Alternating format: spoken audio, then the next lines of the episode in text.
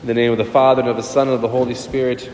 And we want to give you thanks and praise. The gift of the church, the gift of the graces of the church, we ask you to continually sanctify us. Help us to be the bride that you so desire, that we may even be our groom and be loved by you. Amen. So every year in the third Sunday of the church, we have this gospel. And as a priest, especially as your priest, I take this gospel very serious because I really think that it kind of pierces to the heart of my hearts here. That if Christ in the gospel goes into the temple, this place that is super holy, supposed to be holy, and he gets very upset at the practices that have taken place in the temple, really upset. Like really, the only time in the gospel that like Jesus flipping tables and making whips, and it's just a really dramatic scene.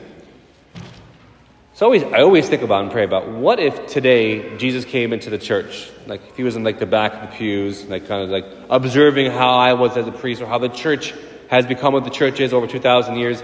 How would he respond? Would he be upset? Think about like we have a bookstore in the back, right? We have like pictures, we sell pictures and candles and books and rosaries and things of that sort. We do fundraisers. We have collections. I'm, I, we preach about money. Should I even be talking about money? We preach about politics. These things happen, right? They have, especially in the past, the recent past. We preach on modern issues that actually matter, that actually affect your lives.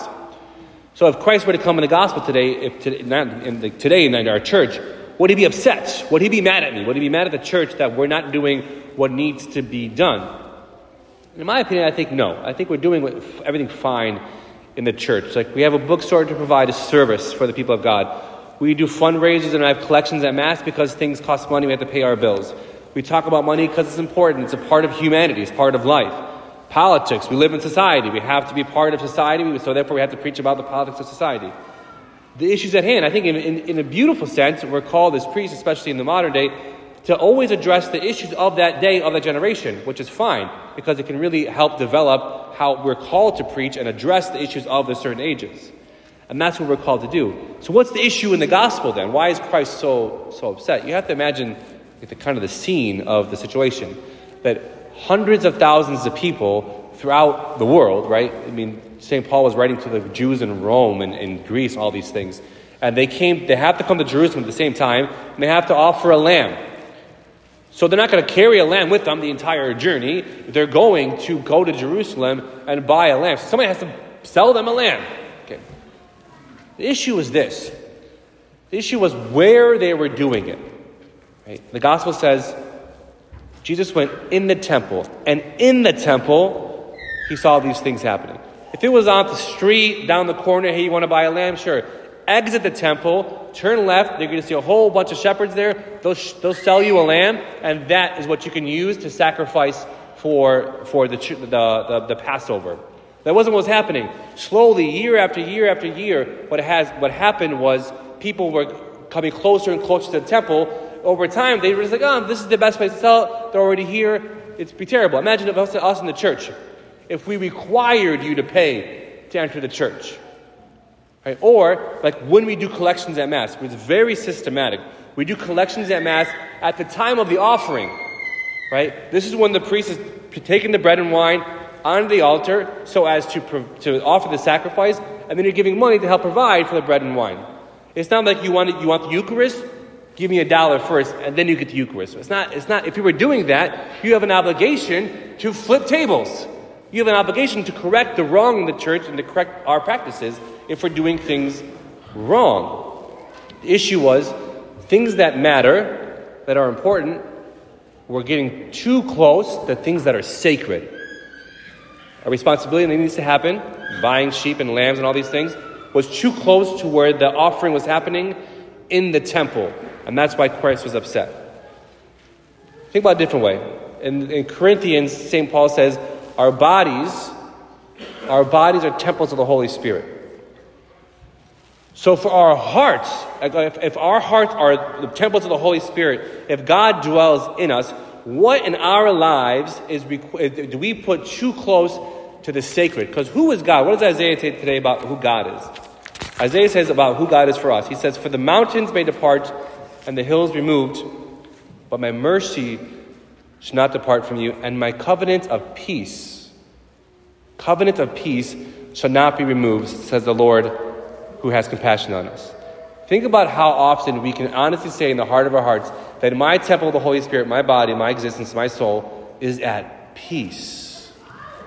What are things in our lives that when Christ comes to us, especially in the Eucharist, that we allow too much, too close to the sacred, and it steals our peace? Think of these things. Really important things. Your children, trying to raise children in this crazy world. The over sexualization of everything in the modern world. Your career, your, your studies, your grades, your popularity, your health, the health of a loved one. These are important things you should give efforts to. But if they steal your peace, then you really should check your, check your faith.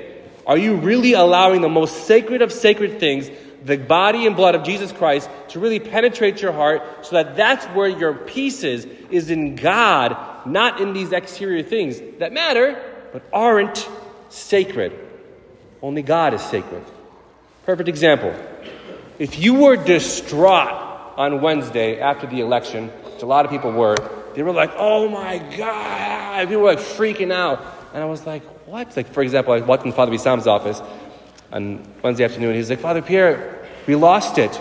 I was like, what'd you lose? He's like, the election. I was like, oh yeah, whatever. We're people of the resurrection. We're people who believe in Jesus Christ. Did you not know that this world is crazy? Did you not know that this world is falling apart? Did you not know that what we do in the church is we create a church of people who love Jesus, who live in a crazy society we have for 2,000 years? Then we live in peace because we're people of the resurrection, people who believe in God. And that should be our peace. If Christ came in today in your soul, I guarantee the table he'd be flipping is the table of putting politics as our God, money as our God, health as our God. Because these things all fade away. But God, God doesn't. So we have to respond by keeping God as the focus. For example, this past Thursday, this past Tuesday, we had men's group. And part of the men's group was about the importance of the Eucharist. We really preached on the Eucharist. So we challenged all the men to come on Thursday, because every Tuesday and Thursday at St. Thomas we have 7.30 a.m. Mass in English. So we challenged them on Thursday, say, come for the 7.30 a.m. Mass, but before the Mass, come at 6.30 a.m. and we'll do a quiet hour of adoration. And I challenge you, if you really want to keep the focus on Jesus, come for that adoration. About 100 guys showed up on Tuesday to adore Jesus. And my alarm went off at 545, and I was like, I have to go. I promised them I would come, and I, I came as well. So, why? But where did that stem from? All you saw may have saw our pictures on Instagram and all these things. It stemmed from a picture, a painting that I showed them. It's a painting from Rembrandt of Jesus on a boat in the Sea of Galilee and there's a huge storm. And in this storm, half of the people on the boat are freaking out. They're going to die. They're so scared. They don't know what's going to happen. They're trying to grab the ropes, trying to grab the sails. They're leaning over the edge. The other half, and Rembrandt does a great job of depicting their faces, the other half are very calm. They're very trusting in God. Why? Because they're focused on Jesus. And they're, in the back of the boat looking at Jesus. And because they're looking at Jesus, they know that He will take care of them. They might die, but they trust in God that He will take care of them. Those who are not focusing on God, putting the things that matter, the boat's going to sink too close to the sacred. And the beauty of it is this figuratively and literally, they're in the same boat. We're all in the same boat.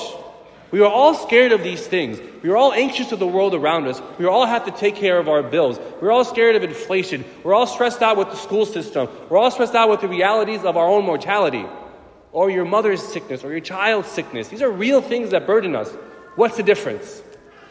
Focusing on Jesus.